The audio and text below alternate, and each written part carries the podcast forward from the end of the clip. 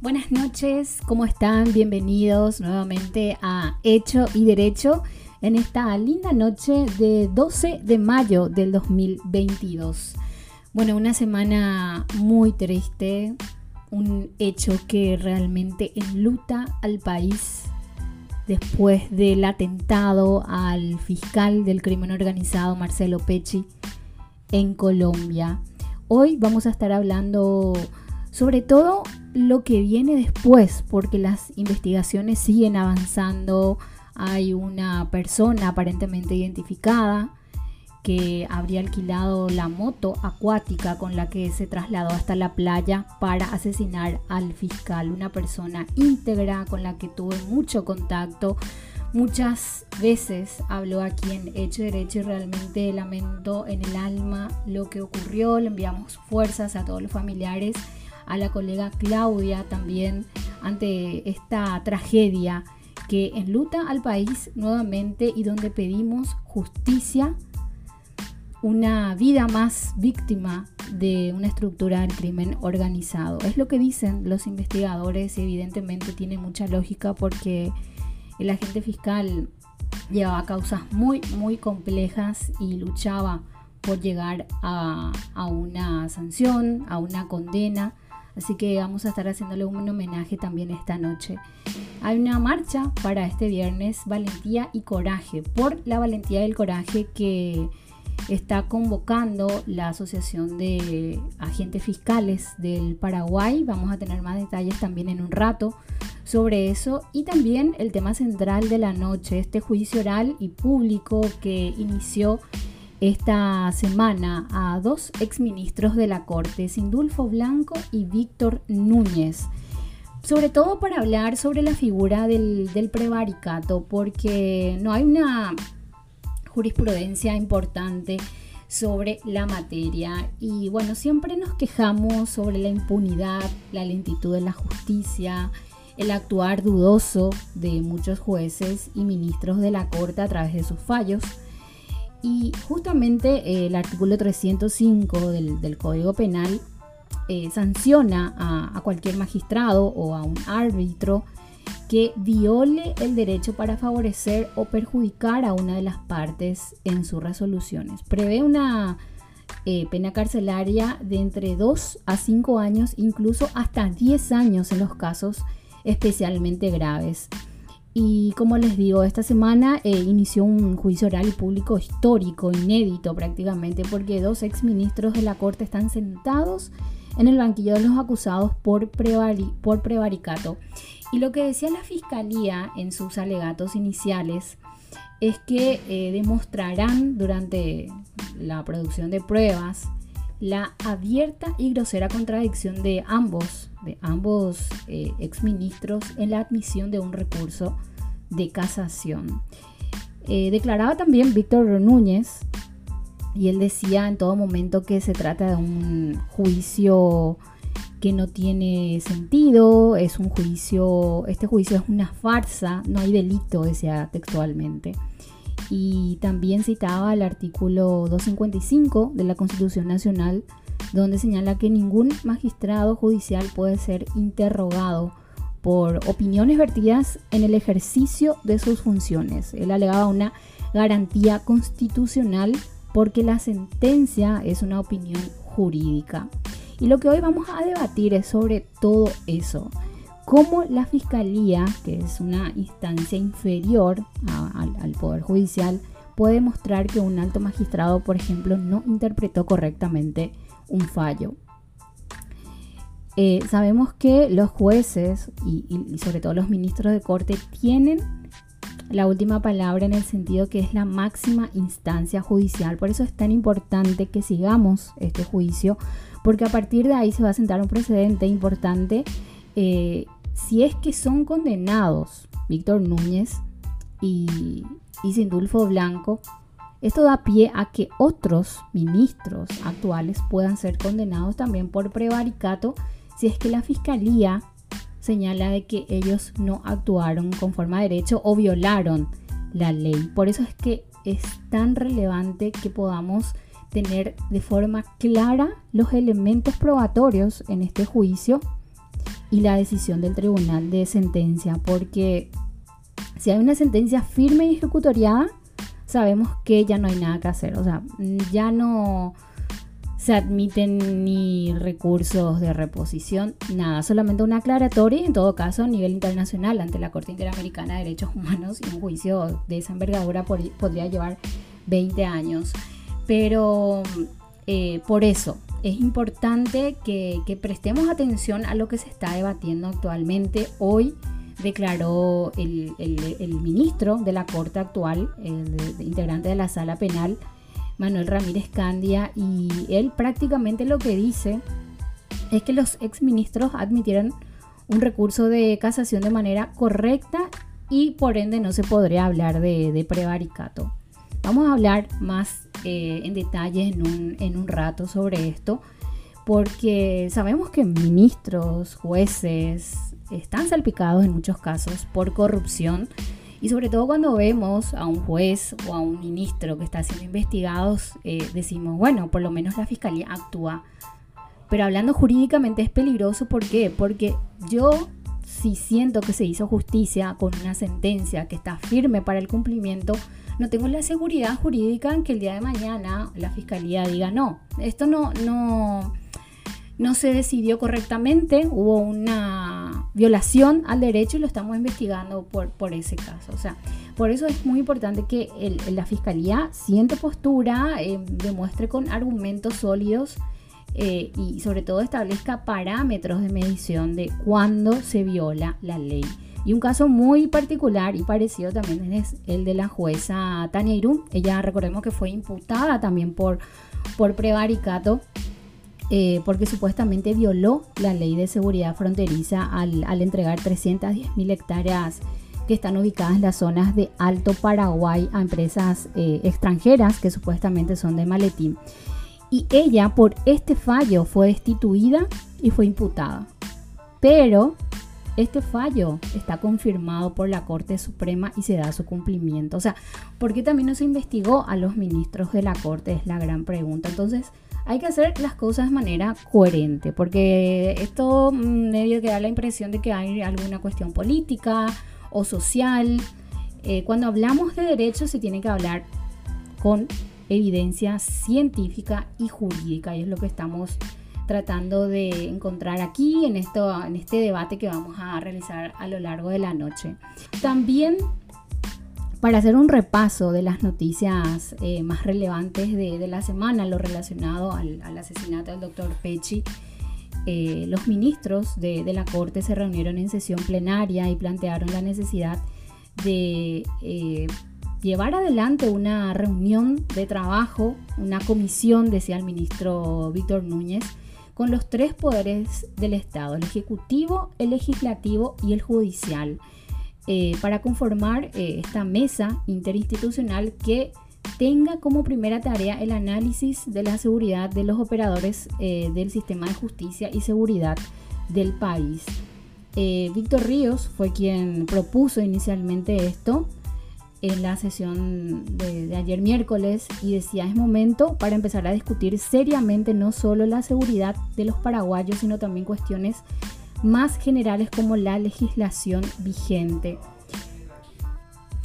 Y también, eh, por otra parte, decía el doctor Alberto Martínez Simón que se debe dar el primer paso a través de una reunión con las eh, máximas instancias eh, del, del, poder del Estado para luego generar la conformación de esta comisión de trabajo.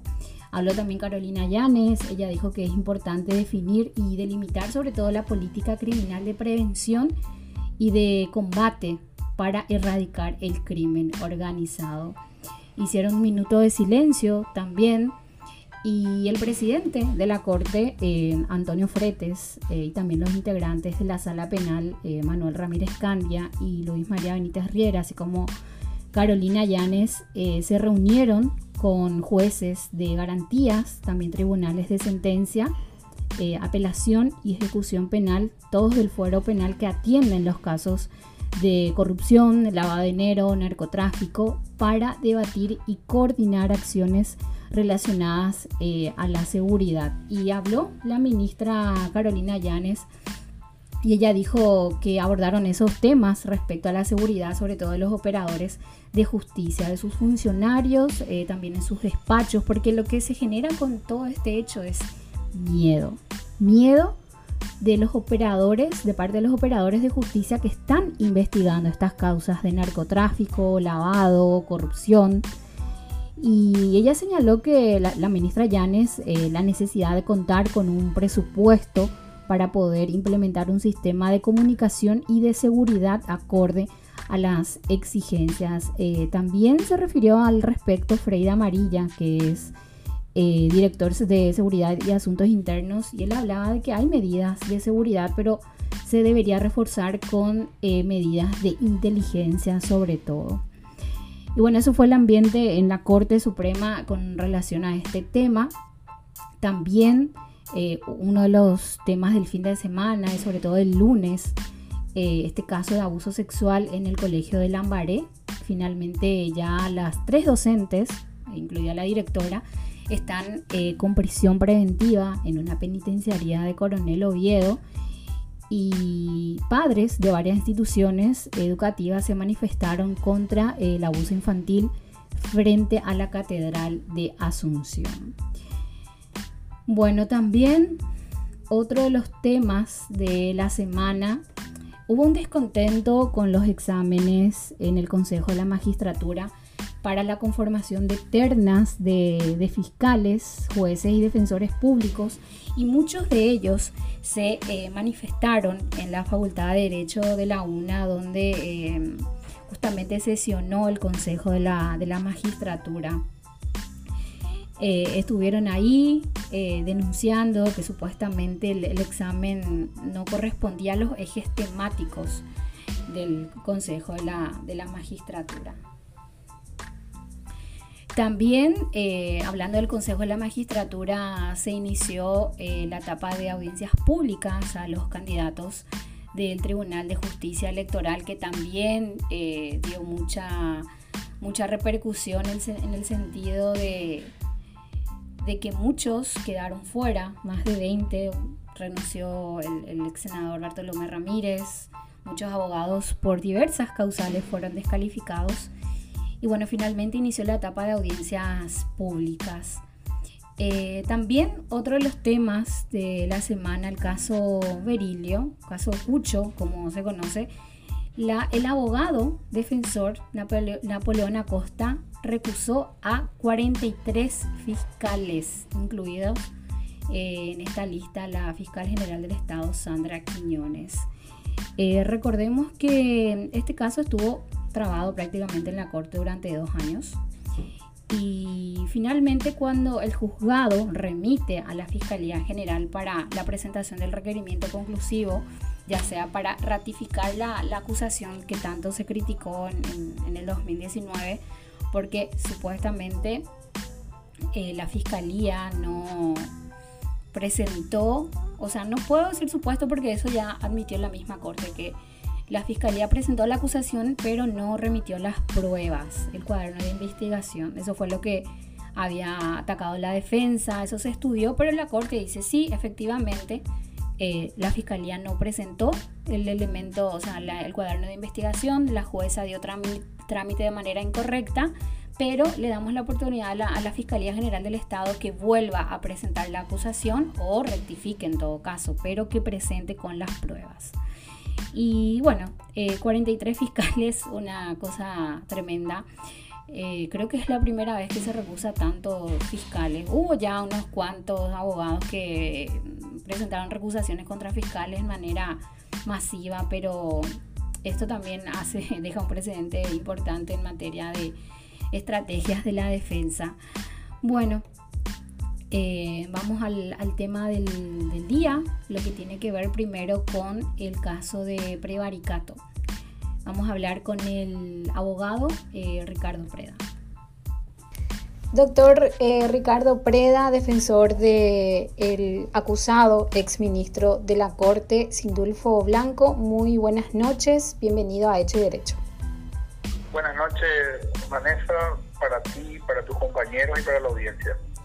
Doctor, estuvimos eh, hablando hoy en la sala de, juicios orales sobre lo que fue la declaración de uno de los testigos, eh, el doctor Manuel Ramírez Candia, ministro de la sala penal de la Corte, y le preguntaban acerca de la admisión de un recurso de casación. Prácticamente lo que él dijo es que eh, él también tiene la misma, la misma postura de los exministros que hoy, que hoy están siendo acusados por esa eh, no interpretación, porque él decía que ya ni se puede hablar de la interpretación de la ley, sino en la aplicación directa de esta norma, eh, mencionando justamente este artículo del Código Procesal Penal. Sí, Vanessa, nosotros habíamos en su momento ofrecido la declaración del doctor Ramírez Candia para probar un punto principal en esta, en esta acusación eh, totalmente irregular de la Fiscalía. Esta acá tanto el doctor Blanco, a quien defiendo, como el doctor Núñez, fueron acusados por posiciones jurídicas tomadas en el marco de un proceso.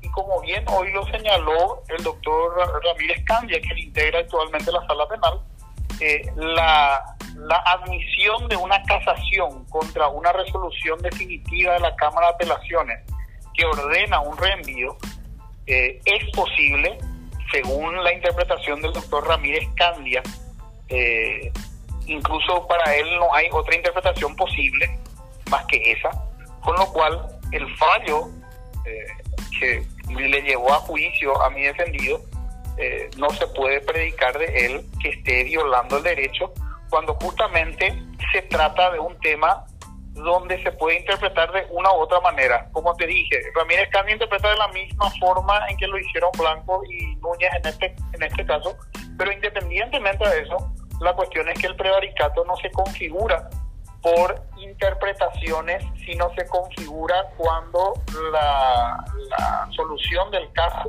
según la aplicación de la ley, es sola únicamente una y se resuelve violando esa, esa ley. Así que el testimonio hoy del doctor Ramírez Candia lo que hizo fue confirmar nuestra tesis de la defensa de que acá nunca pudo haber habido prevaricato. Claro, porque si vamos con esa lógica, le tendrían que investigar también al doctor Manuel Ramírez Candia o a otros ministros que eh, habrían eh, también decidido en, tal situación, o sea, una situación semejante, doctor. Pero más allá de ah. este caso, ¿verdad? Eh, como penalista, doctor Preda, cuando hablamos de un hecho de prevaricato, ¿hay jurisprudencia al respecto? Porque el, artículo 206, creo que es, dice 205 dice que tiene que haber un, una violación del derecho.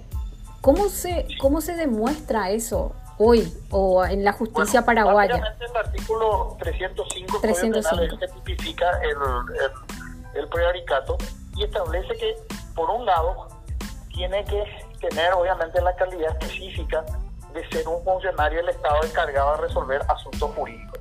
Sin duda que, que un magistrado, en este caso uno de la Corte Suprema, reúne esa cualidad de ser un funcionario encargado de resolver cuestiones jurídicas. El otro elemento, el tipo objetivo, es resolver una cuestión jurídica violando el derecho. Es decir, la violación del derecho es un aspecto objetivo del tipo penal y eso solamente se aplica cuando, según las constancias de un caso dado, la solución según la ley es una sola y la decisión que aplica el juez prevaricador, digamos, es una que no se ajusta a la a la, a la ley. Este caso particular, no estamos hablando de esa situación, porque se trata en realidad de la interpretación de normas jurídicas y en ese sentido la interpretación en uno u otra posición nunca puede configurar el hecho punible prevaricato. Te pongo un ejemplo. Todas las constancias determinan de que Ricardo no sustrajo el objeto. Ricardo está siendo procesado por hurto todas las evidencias corroboran que Ricardo no sustrajo el, teléfono. En este conocimiento al tribunal, sabiendo que Ricardo no sustrajo el, celular, resulta que lo condenan a Ricardo por gusto. Eso sería un caso prevaricato porque habiendo sido corroborado que Ricardo no sustrajo el celular, entonces la única solución posible, y esa no es una cuestión de interpretación de la regla, la única solución posible era la absolución, sin embargo, la decisión fue una condena y esa condena obviamente viola abiertamente la ley porque si no está probado un hecho no se puede eh, justificar la, la condena. Este, el caso de los doctores blancos no tiene nada que ver con ese tipo de ejemplos porque acá se trata de la interpretación de la regla, no la solución de un caso según una, una, una regla. Y eso es lo que nosotros explicábamos desde el inicio y que hoy el brillante testimonio del doctor Ramírez Cambia confirmó. Pero no porque, y está claro, Vanessa, no porque Ramírez Cambia concuerde con mis defendidos, sino porque lo que se determinó claramente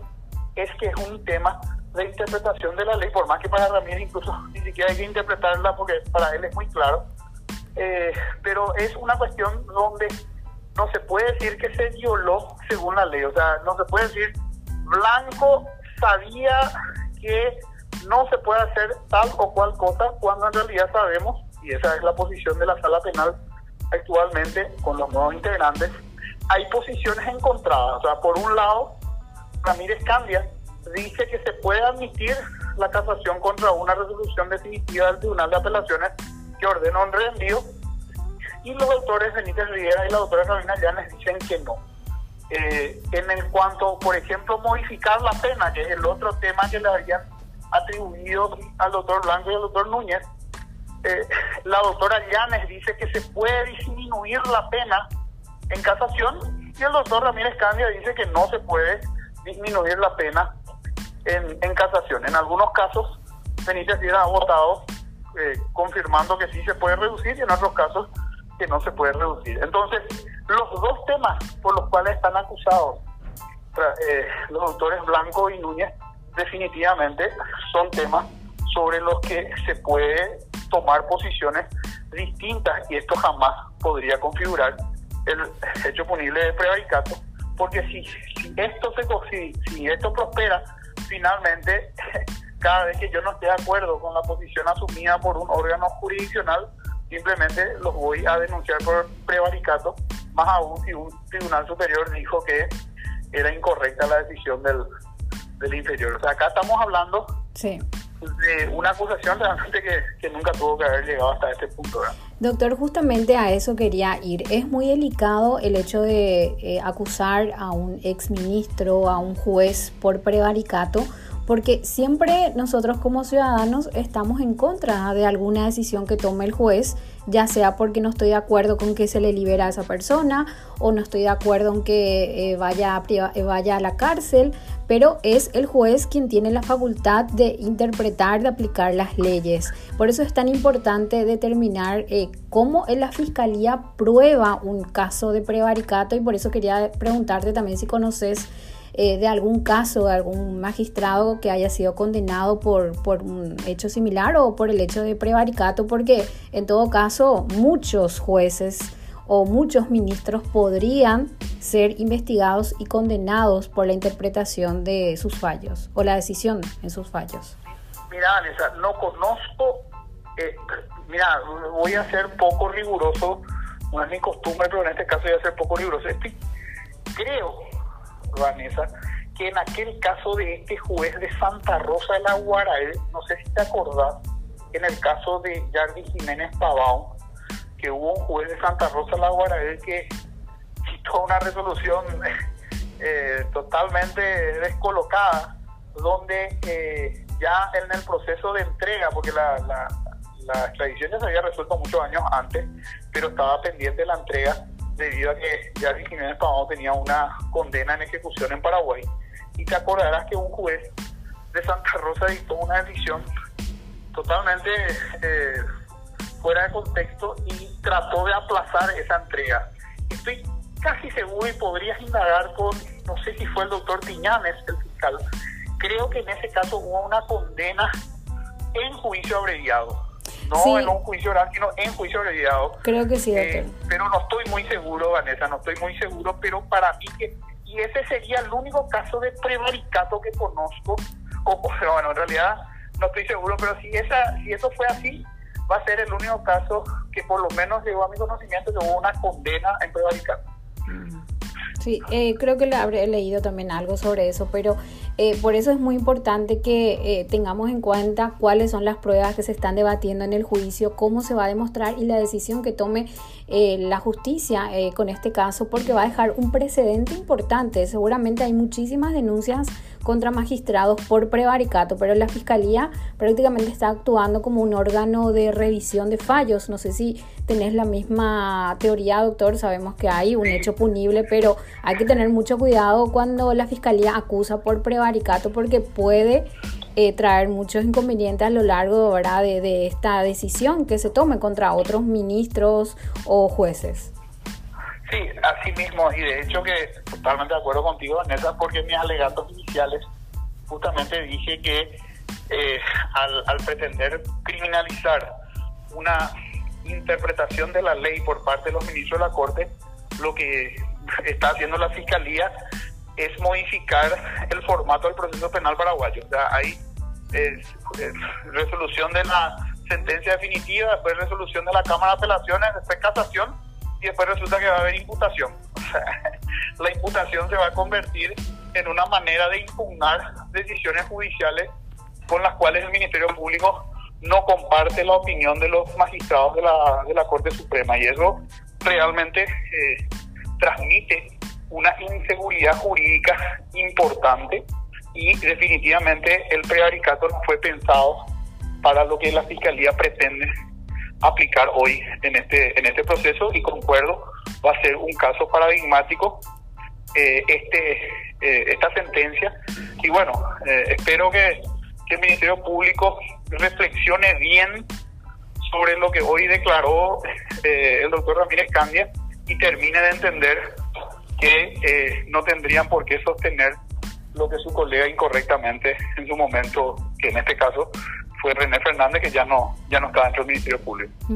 Eh, sí, es muy delicado, peligroso lo que se pueda decidir, porque ya no tenemos una no podríamos tener nosotros como ciudadanos una seguridad de que una sentencia firme y ejecutoriada vaya a ser atacada otra vez en un órgano inferior, ¿verdad? Por eso es tan importante observar este caso en particular, doctor, porque, bueno, sabemos que su defendido, Sindulfo Blanco, fue destituido a través del juicio político, hubo un montón de denuncias en su contra por corrupción, hay una, hubo una presión eh, política, hasta social, porque muchas veces me incluyo yo como ciudadana, bueno, veo que un juez o un ministro está sentado en el banquillo de los acusados, digo, bueno, por lo menos eh, si son corruptos que se les condene, pero hablando jurídicamente ya es otra cuestión, ¿verdad, doctor? Y lo que estamos debatiendo ahora.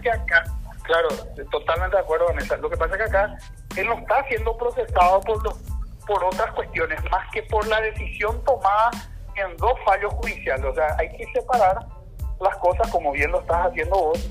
O sea, uno puede tener su percepción acerca de un sujeto y sus ideas acerca de él. Ahora, el proceso penal se trata de la atribución de, una, de conductas concretas a una persona y sobre eso se debe expedir el tribunal, no sobre si el sujeto, si yo creo que el sujeto es una persona mala, buena, etcétera, sino sobre, pues yo puedo ser la persona más buena del mundo, pero en un momento dado jalé de gatillo y le maté a alguien, ¿verdad? Entonces, claro nadie está diciendo que yo sea mala persona, pero en el, en el, en la conducta de haber jalado el gatillo y matado a una persona, bueno, soy culpable por eso. Así también yo pude haber matado 100 personas y por el homicidio 101 resulta que no fui yo el que jalé el gatillo y es más, yo ni siquiera estuve en el lugar y no por haber matado 100 personas me deben condenar por la muerte 101 porque yo no estuve ahí. O sea, eh, de eso se trata, digamos, el, el proceso penal de analizar los hechos concretos que son objetos de ese proceso. Nosotros lo que sostenemos acá es que nunca pudo haber habido prevaricato en este caso y el doctor Ramírez Cambia con su testimonio hoy nos dio la razón. Excelente. Bueno, doctor, un gusto eh, nuevamente analizar eh, un caso más eh, para la audiencia de Hecho y Derecho y bueno, vamos a darle seguimiento a este caso. Muchas gracias para ti, Vanessa, y saludos a la audiencia. Hasta luego. Bueno, y para escuchar la otra parte en este caso de prevaricato, vamos a hablar con el fiscal Silvio Corbeta. Doctor, bienvenido a Hecho Derecho. Eh, muchas gracias, Vanessa. Muchos saludos para vos y tu audiencia programa. Doctor, estamos hablando eh, sobre el caso de prevaricato y surge la duda en cuáles son, eh, cómo la Fiscalía debería demostrar eh, un caso de prevaricato, un caso donde se viola el derecho, un, ministro, un juez, sabemos que tiene la facultad constitucional de, de interpretar las normas, pero ¿cuándo se viola ese, ese derecho que dice el Código Penal? Y específicamente esa violación ocurre cuando eh, el, dictamiento de una resolución se hace en contra del derecho. En el caso que nos toca participar en carácter de acusador, eh, justamente eso fue lo que se le atribuyó a los dos exministros de la Corte, quienes habían dictado una resolución eh, contraria a derecho, es decir, violando el artículo 477 que establece los requisitos de admisibilidad eh, de un recurso de casación. En este caso, eh, en este caso en particular, eh, los mismos habrían admitido una, un, recurso extraordinario de casación contra una resolución del Tribunal de Apelaciones que disponía la nulidad del, juicio oral y público, o sea, de la sentencia condenatoria, y ordenaba el reenvío y en tal sentido, el 477 es taxativo eh, al mencionar que solamente pueden ser objeto de, casación aquellas resoluciones que pongan fin al procedimiento. Sin embargo, la, la resolución de la Cámara, al disponer el reenvío, que es lo que dispone justamente que continúe el procedimiento, es decir, eh, eh, es, de simple, una simple uso de razonamiento dicha resolución no ponía fin al procedimiento y la base del caso justamente está construido. Vos me preguntaste al inicio cómo el Ministerio Público debe probar, pero justamente eh, no, no es solamente a través del testimonio de la persona que ha sido afectada, y a través del testimonio que fue llevado a cabo el día de la fecha hoy con el ministro Ramírez Caña, sino el caso sí, en sí se construye en base prácticamente a resoluciones judiciales, fallos eh, una importante cantidad que supera los 100 fallos de, uno de los ministros que había se había expedido en el sentido contrario al, al, al caso que hoy nos toca juzgar, ¿verdad? Eh, este, este, este caso fue la única excepción, ¿verdad?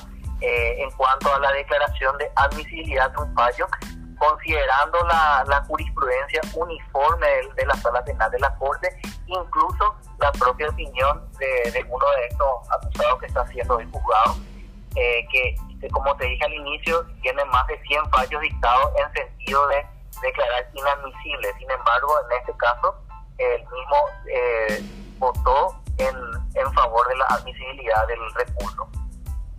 Doctor, es importante eh, entender eso porque entonces cualquier juez podría ser investigado por la interpretación de su fallo. Entonces, ¿en qué momento se, se configura esa violación? Por eso te consultaba y, usted menciona entonces, doctor, eh, que este eh, ministro, el ex ministro Blanco, eh, dictaminó de una forma en más de 100 veces y en este caso de la manera contraria. Esas son algunas de las evidencias claves, digamos, en este proceso.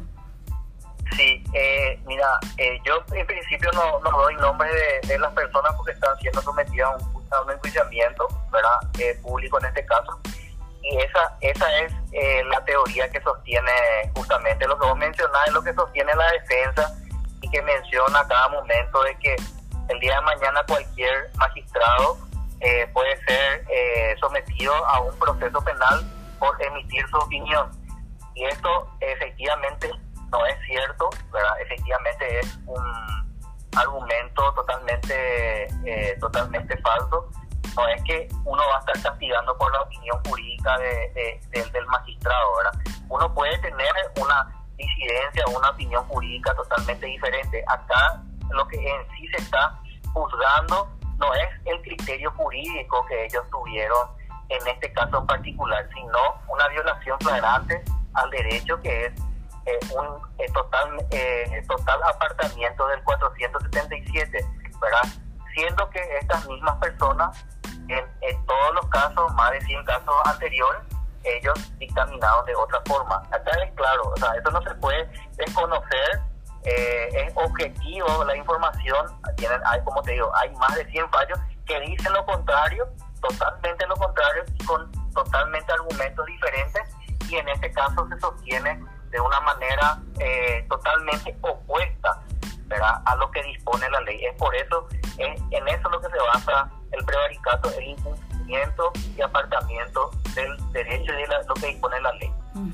Doctor, ¿y cómo tomás eh, la declaración de hoy del ministro de la Corte, Manuel Ramírez Candia? Eh, él decía que eh, él admite también los recursos, el recurso de casación, o sea, en un acuerdo, contra un acuerdo y sentencia, teniendo no en cuenta que termine un proceso. O sea, en realidad es, tiene la misma posición que los eh, ex ministros que están siendo acusados hoy. ¿Cómo, ¿Cómo ves eso, doctor, siendo que él es actual ministro? ¿Podría ser investigado también o, qué pasa? Porque tiene el mismo criterio. Y justamente eso, eso, Vanessa, eso es lo que quiere dar a entender constantemente la defensa, ¿verdad? De que el Ministerio Público tiene ánimo de perseguir a, a los jueces por tomar una u otra posición. En primer lugar, debemos hacer una aclaración. Mm. Lo que sostiene el, el ministro eh, eh, Ramírez Candia es, su es una postura jurídica, es un criterio que él sostiene, ¿verdad? Sin embargo, eso él lo explaya en sus resoluciones eh, o en su postura. Y además, es una postura minoritaria de la sala penal que recién, que recién en, en, en el 2018 con su asunción como ministro es tomada por solamente por él.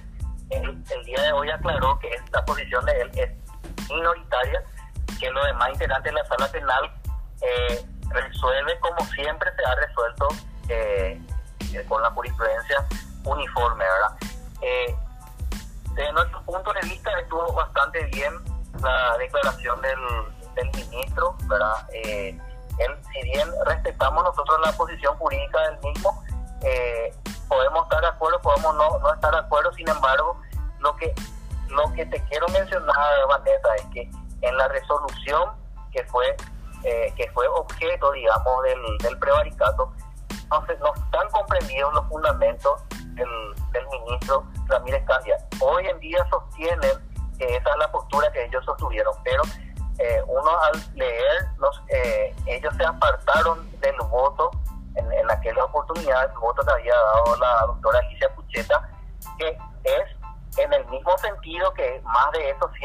100 fallos anteriores, está, el voto de,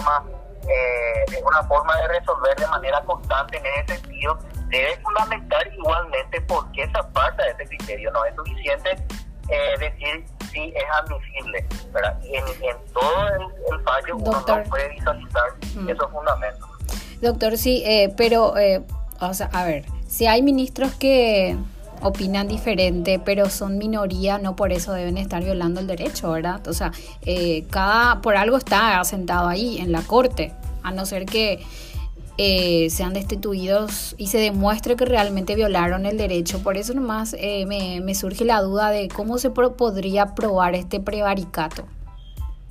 Y justamente, Vanessa, ¿verdad? es lo que te acabo de explicar, ¿verdad? Nosotros no, no estamos diciendo que en, como en este caso tomaron esta posición, eh, entonces el ministro eh, Ramírez también está cometiendo prevaricato. Eso quiero dejar bien, bien en claro, ¿verdad? que no es lo que nosotros estamos diciendo. Ese es el mensaje que da la defensa, ¿verdad? Y, eso es lo que constantemente quiere decir la defensa, da a entender que el Ministerio Público, por tomar una u otra postura, eh, persigue a los, a, los, a los magistrados. Esto no es así, Vanessa acá tenemos un hecho bastante objetivo. Hay más de 100 fallos dictados en idéntica situación en sentido de declarar inadmisible y hay un solo fallo que declara admisible eh, en, ante la misma situación planteada y provienen de la misma persona que dictaron esos 100 fallos. Y es más, ese fallo se dio en el 2014. Sin embargo, hay fallos posteriores incluso que vuelvan a declarar inadmisibles. No sé si me explico, no sé si estoy mm. claro. Entiendo tu punto, doctor, pero me quedo con esa duda también, porque otros pueden... Para mí no hay, para mí no hay ninguna duda, Vanessa, porque es claro, ¿verdad? Eh, nosotros no estamos diciendo que la actuación del ministro Ramírez Candia es incorrecta. Él puede tener su postura. Ahora, si llamativamente un día cambia de posición, ¿verdad? Siendo que el mismo siempre sostuvo una cosa, no eh, eso podría llamar la atención, ¿verdad?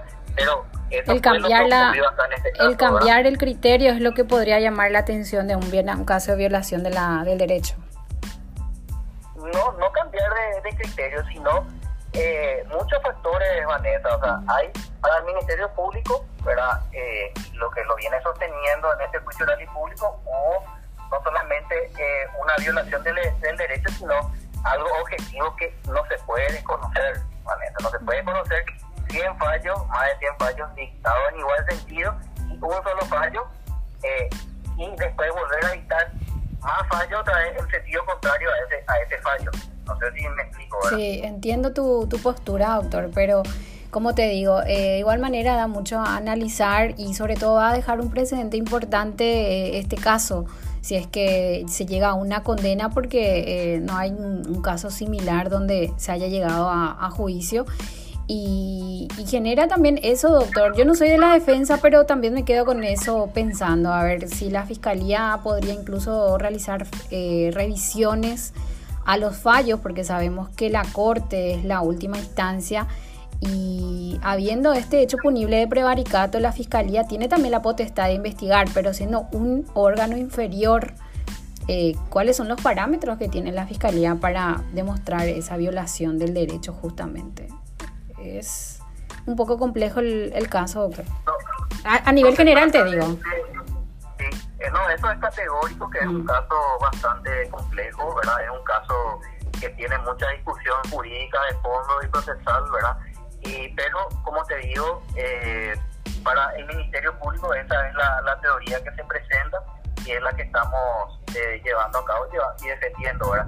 Y aclarándote que no hay parámetros desde el Ministerio Público. Nosotros nos seguimos a lo que establece el tipo penal. Y el tipo penal te da las condiciones que son una resolución dictada en contrario a derecho que emana ya sea de un funcionario público o de un juez y un elemento subjetivo adicional que sería favorecer o perjudicar a una de las partes. Y para el Ministerio Público se dan todas esas circunstancias y eso eventualmente eh, será, será argumentado al momento oportuno, ¿verdad? Bueno, doctor, eh, vamos a seguir entonces cómo va este caso. ¿Sigue el juicio, doctor? ¿Cuándo? Mañana continúa Vanessa con la producción de las documentales. Bueno, doctor, muchísimas gracias, muy amable. Dale, no es nada, Vanessa.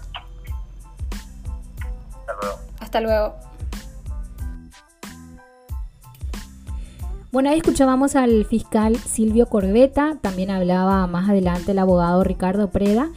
Y bueno, lo que puedo decir es que va a ser determinante realmente lo que decida el tribunal de sentencia eh, con respecto a la manera en que se puede demostrar un hecho punible de prevaricato. Con esto nos vamos a la pausa. Ya volvemos con más información.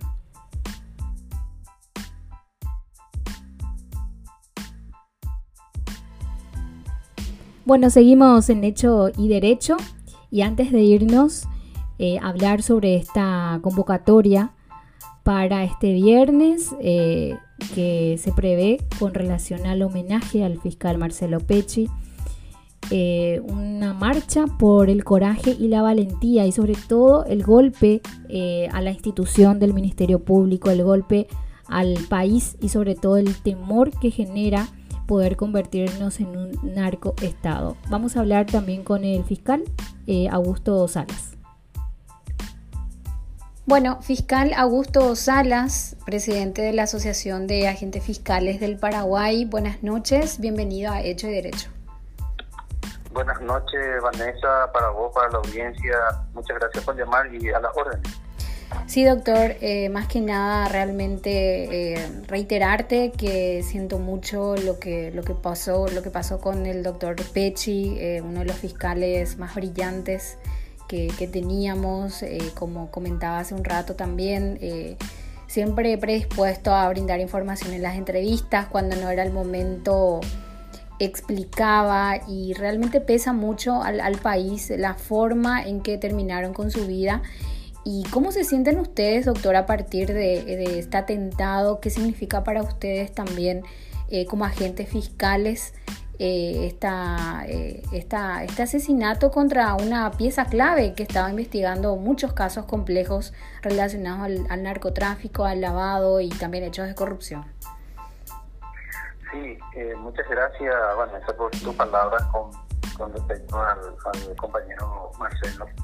Y mira, el, golpe para la institución es muy fuerte, no, no solamente eh, estábamos hablando con otros colegas esto, que no solamente han matado a, Marcelo, sino que ha dañado a la institución en forma muy, muy grande que, que esto no, no sabemos que las consecuencias que va a tener con nosotros, hasta dónde va a llegar esta afectación institucional, porque hay que entender que usted, vos que le, le, conociste también a Marcelo, sabes la, la, la, calidad de persona y la calidad profesional que él tenía y las investigaciones que estaba llevando adelante con, con mucha claridad por sobre todas las cosas y muy muy correcto, siempre él eh, concluía esos trabajos de manera excelente. Entonces es un, perjuicio para, para, el Ministerio Público, para el, para el país, es una pérdida enorme. Aparte, valorando su, su calidad intelectual también, eh, siempre resalto mucho eso, su, su, claridad en sus expresiones, en su trabajo. Y, y eso no, no, no se forma de, de la noche a la mañana lleva mucho tiempo, él lleva más de 20 años como funcionario del Ministerio Público, entonces una vasta experiencia. Entonces lo que digo es no es solamente una pérdida de vida, sino que es una pérdida de una pieza muy importante del engranaje del Ministerio Público. Entonces eh, esto va a llevar mucho tiempo en, en, en sanar primero las heridas y cubrir un espacio muy grande que que deja Marcelo dentro del Ministerio Público. Sobre todo también, doctor, lo que se menciona, eh, un probable mensaje, instalar miedo. Ustedes ahora piden reforzar la seguridad para, para todos los agentes fiscales y operadores de, justicia, ¿verdad? Hoy, hoy, tuvieron una reunión con, con, el ministro del Interior, eh, Federico González. Sí, eh, nos eh, recibieron el ministro del Interior y el comandante de la Policía Nacional.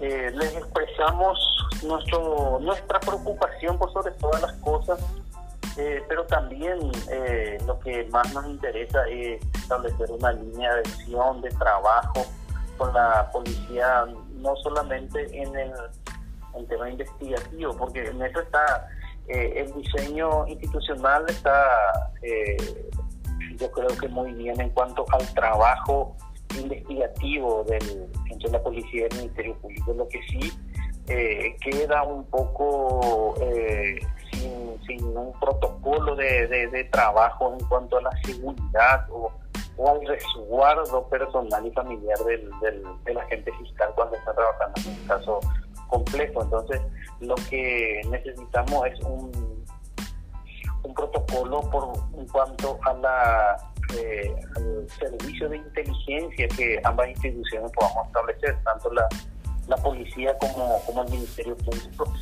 Si, logramos establecer este, una, una oficina de inteligencia, de, de, comunicación directa, yo creo que podemos avanzar mucho en cuanto a, la prevención de hechos que puedan afectar eh, individualmente a, a un agente fiscal, porque eh, te reitero, no, nosotros no reclamamos un trabajo eh, investigativo dentro del ámbito de, acción propia dentro con la policía del Ministerio Público, sino que es eh, que, se, quiero que se entienda porque hay algunos escuché por ahí que entendieron que no se estaba trabajando bien la del Público, que eso reclamamos, no, no, no, no reclamamos eso, nosotros queremos hacer un trabajo conjunto de, de, inteligencia y de, protección a los agentes fiscales en forma individual. Ese, es nuestro reclamo recibimos una acogida muy favorable de los, de los dos, del ministro y del comandante de la policía. Eh, doctor, también eh, se habló mucho del presupuesto de la Fiscalía, eh, particularmente a vos, doctor, ¿te afectó ese recorte de los últimos años al, al, Ministerio Público? Afectó a todos, nos afectó, porque el, el Ministerio Público tiene un presupuesto institucional que debe ser cubierto por el Tesoro Nacional, a fin de que pueda seguir funcionando y y hacer el, la misión constitucional que tiene el, Ministerio Público como órgano de persecución penal y titular de la acción pública. Es necesario tener un presupuesto eh, importante que cubra las necesidades básicas de, acción del Ministerio Público. Y eh, ahora eh, estuvimos haciendo un descuento que hace más o menos siete años que nosotros no tenemos o sea, que tenemos recorte presupuestario propiamente, que nos priva de, ese que comúnmente se llama el crecimiento vegetativo de una institución. Y nosotros no pudimos crecer, no podemos incorporar nuevos fiscales, no podemos incorporar nuevos técnicos, instrumentos en el, para el laboratorio, reactivos. Hay una cantidad de cosas que podemos ir, nos va a llevar horas a hablar de los detalles y de, los, de lo que nos falta. Entonces, eh, eso es otro aspecto de la, del, la flaqueza que estamos teniendo. Y yo creo que es un momento de, un punto de inflexión, como estamos diciendo también, esto lastimosamente ocurrió esto para eh, despertar un poco también la clase política y darse cuenta que nos faltan muchas cosas y, ojalá Dios quiera que, que esto podamos capitalizar esta, esta preocupación de la clase política que Totalmente, eh, priorizar la labor del Ministerio Público que es representante de la sociedad y que eh, persigue ¿verdad? a la gente responsable de, hechos punibles y más que nada cuando se trata del combate al crimen organizado. Doctor, están eh, organizándose ustedes los fiscales para mañana, entonces está prevista una movilización, ¿verdad? Que va a empezar en la costanera. No, nosotros como Asociación de Agentes Fiscales organizamos una marcha que vamos a salir el día de mañana a las 17 horas. A partir de las 16 horas estamos convocando a los colegas, a los compañeros de trabajo, a toda la ciudadanía de, bien y, todos los operadores de justicia. Nomás estuve conversando con los presidentes de varios gremios, Asociación de Magistrados, Asociación de Jueces, de Defensores, de, eh, de Jueces de Paz también el Colegio de Abogados, el, Consejo Nacional de Abogados del Paraguay, hasta el Centro de Estudiantes de la Facultad de Derecho se van a plegar a nuestra marcha que se va a iniciar desde la Fiscalía General del Estado hasta eh, el Panteón de los Héroes. Hay otro grupo de amigos y el compañero de colegio de Marcelo, del Colegio San José, que ellos van a marchar desde la costanera hasta el Panteón de los Héroes, donde vamos a encontrarnos ahí y vamos a hacer un, acto simbólico en recordación a Marcelo y, recordar su, su, valentía, su coraje, más que nada, es el, el objeto, el objetivo de, este, de esta marcha que vamos a realizar. Bueno, doctor, te agradezco mucho el contacto, mucha fuerza, golpea realmente esto a, todo el país eh, y, nos deja sobre todo en la incertidumbre, ¿verdad? De qué puede pasar eh, más adelante. Así que confiamos en el trabajo que realizan ustedes, eh, ¿verdad? pidiendo justicia a, hechos punibles y decirte, doctor, que, que no bajen la guardia que no que sigan peleando por buscar justicia en todos los casos que investigan, no dejen de investigar los casos de corrupción, de lavado y de narcotráfico. ¿Algo más que quieras mencionar en, en honor al, al doctor Pechi?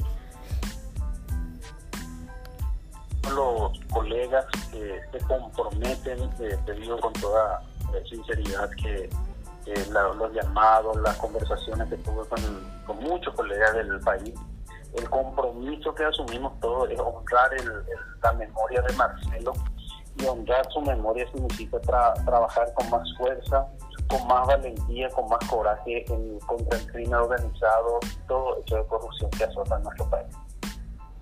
Doctor, muchas gracias. Un abrazo. Un abrazo a la audiencia, muchas gracias, abrazo. Hasta luego. Hablábamos con el fiscal Augusto Salas, representante de la Asociación de Fiscales del Paraguay.